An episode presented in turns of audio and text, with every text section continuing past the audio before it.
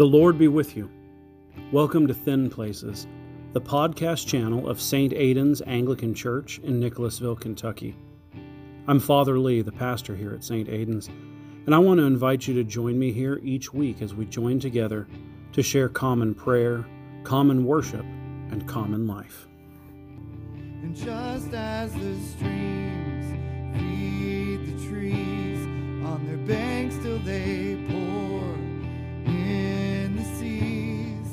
so may my life be to all those who share this wilderness road.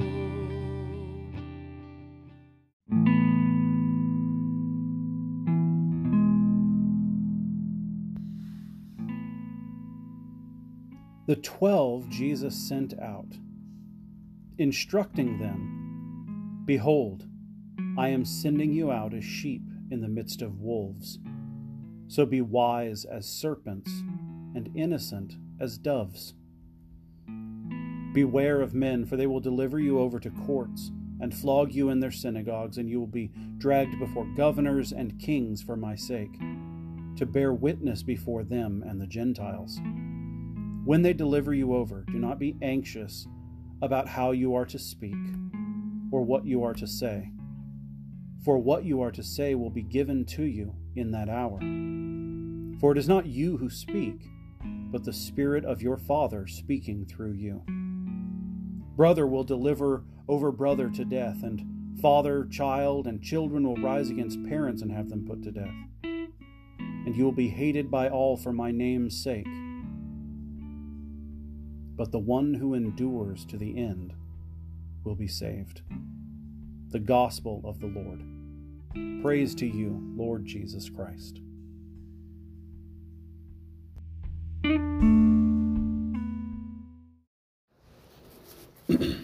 Will you pray with me?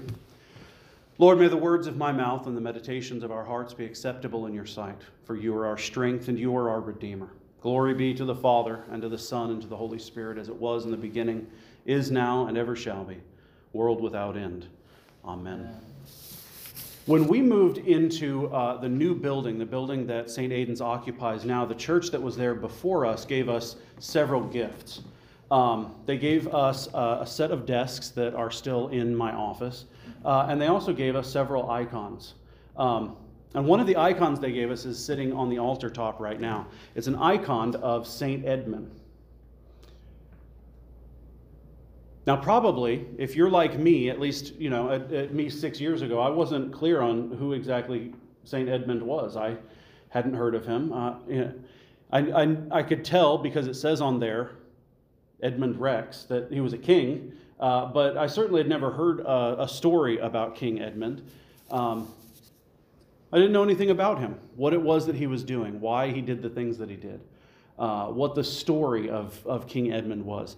The, the image is quite striking. I invite you to, to, to take a moment uh, you know, uh, after the service to, to look at it. It's, it's done in the Egyptian or Coptic style of iconography, uh, which is, is a, the, the way that they use shadows in, in Egyptian iconography just is incredible uh, very uh, in, in, intense and striking images.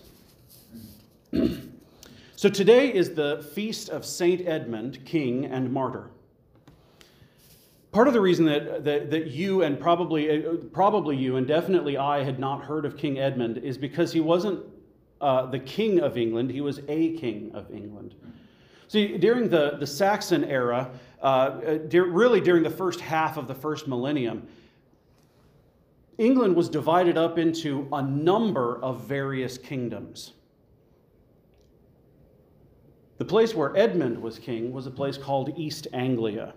East Anglia makes up what is now Norfolk and Suffolk. So it encompasses a large portion of the eastern coastline of England.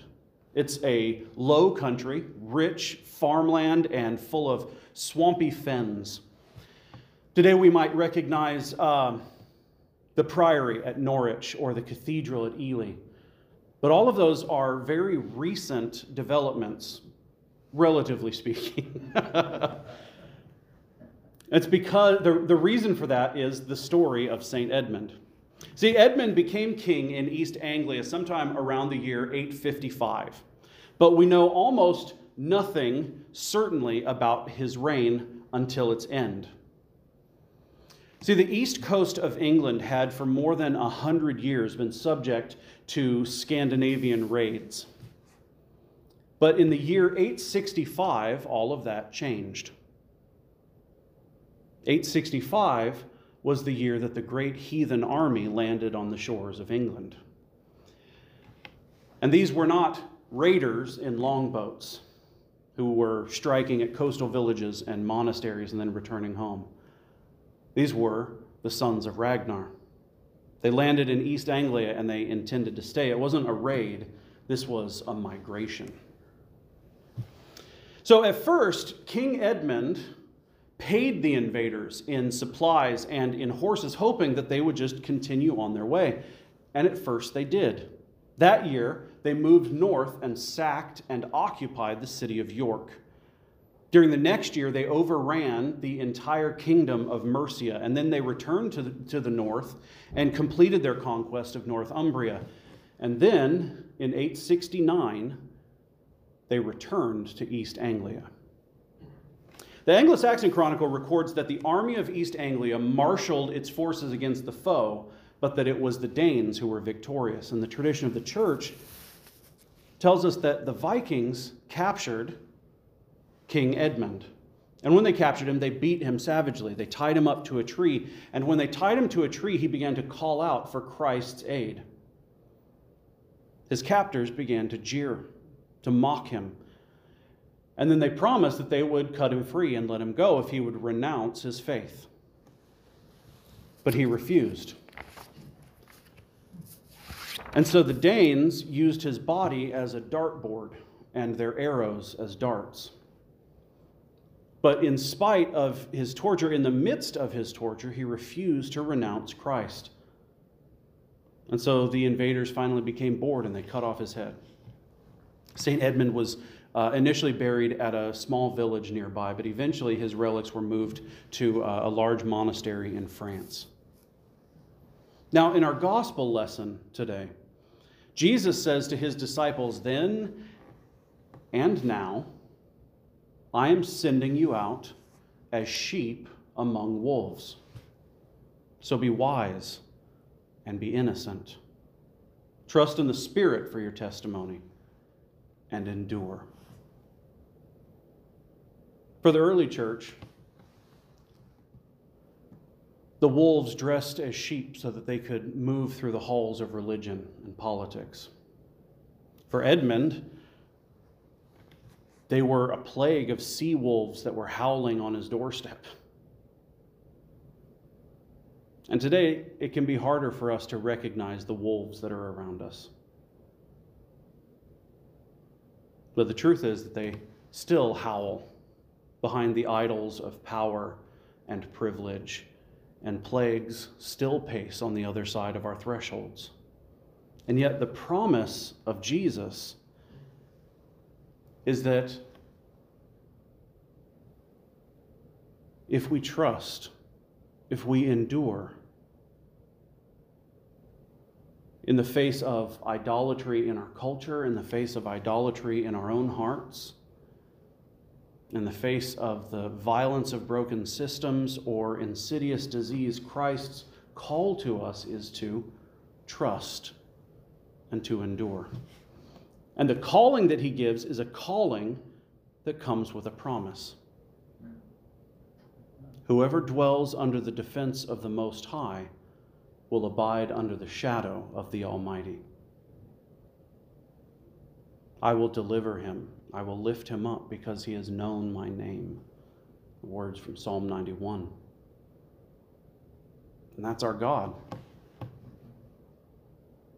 That's God who's revealed to us in the person of Jesus Christ. The God who saves and the God who delivers is inviting us again today to come to his table, to receive his life, to receive our salvation, to be transformed by his presence and set free by his love.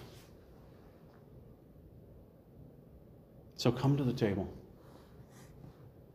Be filled with his faithfulness and his strength. And then go back out as sheep among wolves, that we too can practice what we have learned from St. Edmund, who learned from Christ to trust and to endure.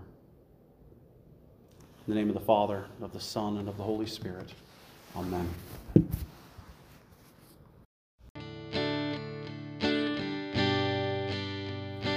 Thank you for checking out Thin Places today. If you were blessed by your time with us and want to know more, check out anchor.fm forward slash thin dash places for more homilies, devotionals, and worship from St. Aidan's Church in Nicholasville, Kentucky. And make sure to follow us and leave a comment, and join us again next time in common prayer, common worship, and common life. The peace of the Lord be always with you.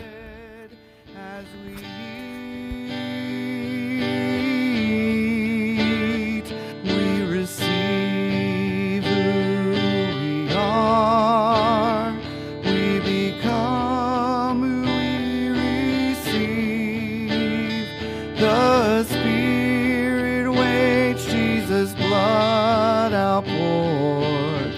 Hope with our Father is restored. Hope with our Father is restored.